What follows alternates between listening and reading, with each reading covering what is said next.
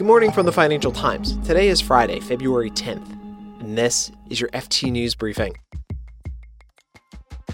China has pulled back from an internet pipeline connecting Asia and Europe, and Credit Suisse reliably delivered another miserable earnings report. Plus, Disney is free from activist investor Nelson Peltz. For now. I'm Marc Filippino, And here's the news you need to start your day.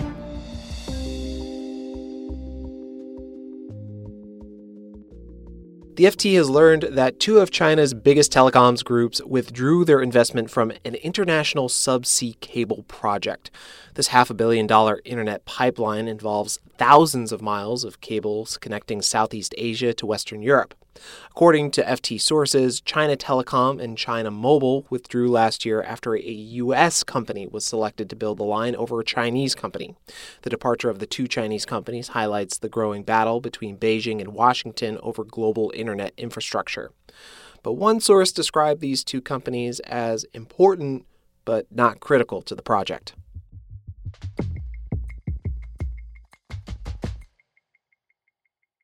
It is Bob Iger's birthday today, and the Disney CEO got an early present.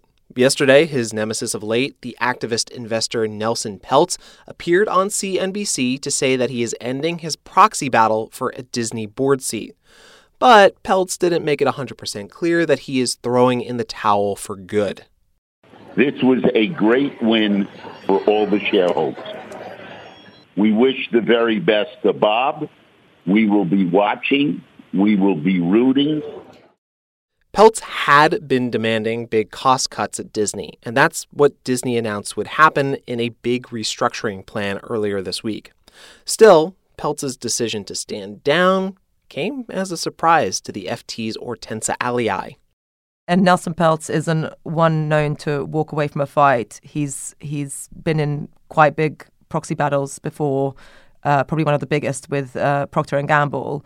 So I think a lot of people thought that he would fight this to the end, although there sh- there there was some sense that perhaps he wasn't going to win, and that was largely based on this campaign, so to speak, that Disney had, where they were sort of saying, "Well, why would we have Nelson Peltz on our board?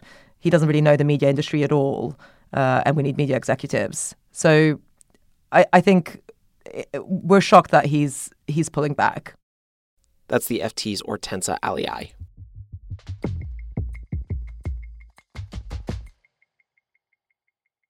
European banks have been reporting healthy profits with one notable exception Credit Suisse.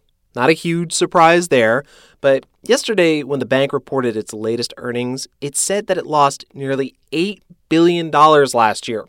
That is the worst annual loss for Credit Suisse since the 2008 financial crisis. To find out how damaging this is for the bank, I'm joined by the FT's Owen Walker. Hey, Owen. Hey, how's it going? It's going well. Can't really say the same for Credit Suisse, though. Uh, investment banking revenue slumped. Clients are taking their money out in droves. How do you describe the financial health of Credit Suisse right now, Owen? So, uh, you know, the, the, patient is very sick. The doctor is administering some uh, incredibly harsh treatment, and we are at the very early stages of that. We've got plenty more pain to go. Okay, Owen, let's keep going with the sick patient metaphor. Um, so, by treatment, we're talking about the big restructuring plan the board and the management team laid out last October. It involves pivoting away from riskier investment banking and focusing more on stable wealth management. But right now, the wealth management division has taken a huge hit, right, Owen? Yeah, the the big dominant story uh, coming into these results is a huge outflow of uh, assets from its wealth business. So these are lots of ultra rich clients pulling money out of their Credit Suisse accounts and giving them to to rivals to manage. And the root cause of that was some incredibly damaging social media rumors right at the start of October, and that money hasn't returned, and it's still uh, at a much lower level is is still bleeding out from the bank. So they're really suffering at all angles at this point.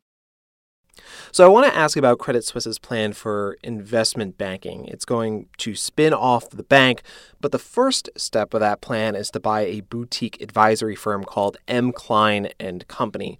What can you tell us about it? What's interesting about this business is it's run by Michael Klein, who is a legendary dealmaker from his heyday at Citibank and later um, advising some of the biggest M&A deals in the US, but also with a, a stack of Middle Eastern clients. Klein was a director of Credit Suisse until fairly recently. He's now been chosen to run the new spun off investment bank. And so this first transaction is essentially buying his boutique, folding it into the Credit Suisse US operations, and then that will be part of the spun off first Credit Suisse First Boston operation. So it sounds like he'll play a pretty big role in the bank's future, yeah?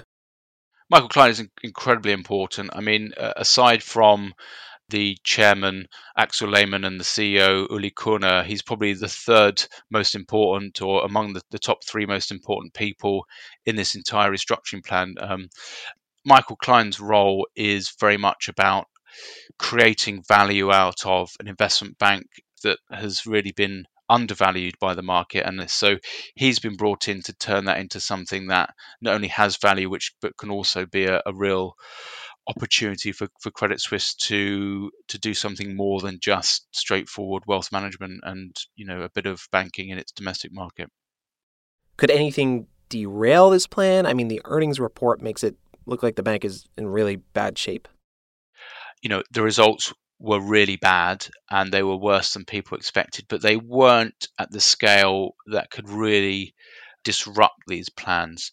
Now, were anything significant to, to pop up in you know the next sort of six to 12 months that really do cause more significant losses, disrupt the capital base, disrupt the leverage levels that uh, Credit Suisse has. If those were to happen, this could cause a knock on effect, a, a real decline in share price. You know, I think it's down about 13% or something as on Thursday afternoon if the credit rating agencies downgrade, you know, with one S&P, it's just one level above junk status. These would have huge ramifications and would potentially derail this this restructuring plan.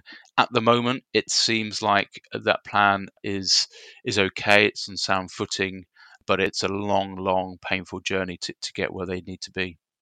Owen Walker is the FT's European banking correspondent. Thank you, Owen. Great. Thanks very much.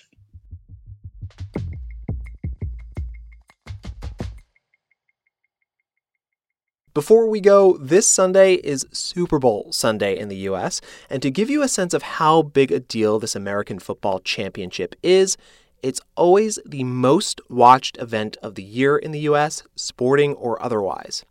Americans are expected to wager a record $16 billion on this year's game, and it's the big day for advertisers, too given all the eyeballs in one place. They spend millions coming up with catchy star studded commercials to promote their brands. Last year, a certain cryptocurrency exchange had this ad. Like I was saying, it's FTX. It's a safe and easy way to get into crypto. Yeah, I don't think so. And I'm never wrong about this stuff. Never. Well, we all know how that one turned out.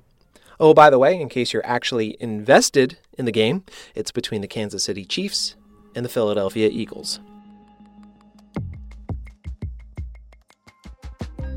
You can read more on all of these stories at FT.com. This has been your daily FT News Briefing. Make sure you check back next week for the latest business news.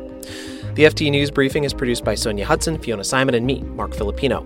Our editor is Jess Smith. We had help this week from Jyotsna Singh, David De Silva, Michael Lello, and Gavin Kallmann. Our executive producer is Topher Forhecz. Cheryl Brumley is the FT's global head of audio, and our theme song is by Metaphor Music.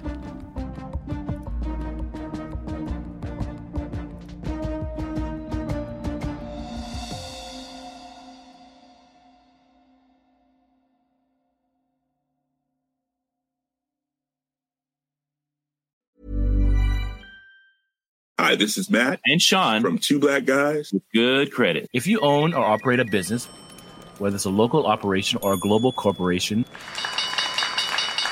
partnering with Bank of America could be your smartest move. By teaming with Bank of America, you'll enjoy exclusive digital tools, award winning insights, and business solutions so powerful you'll make every move matter. Position your business to capitalize on opportunity in a moment's notice. Visit bankofamerica.com slash banking for business to learn more. What would you like the power to do? Bank of America, NA, copyright 2024.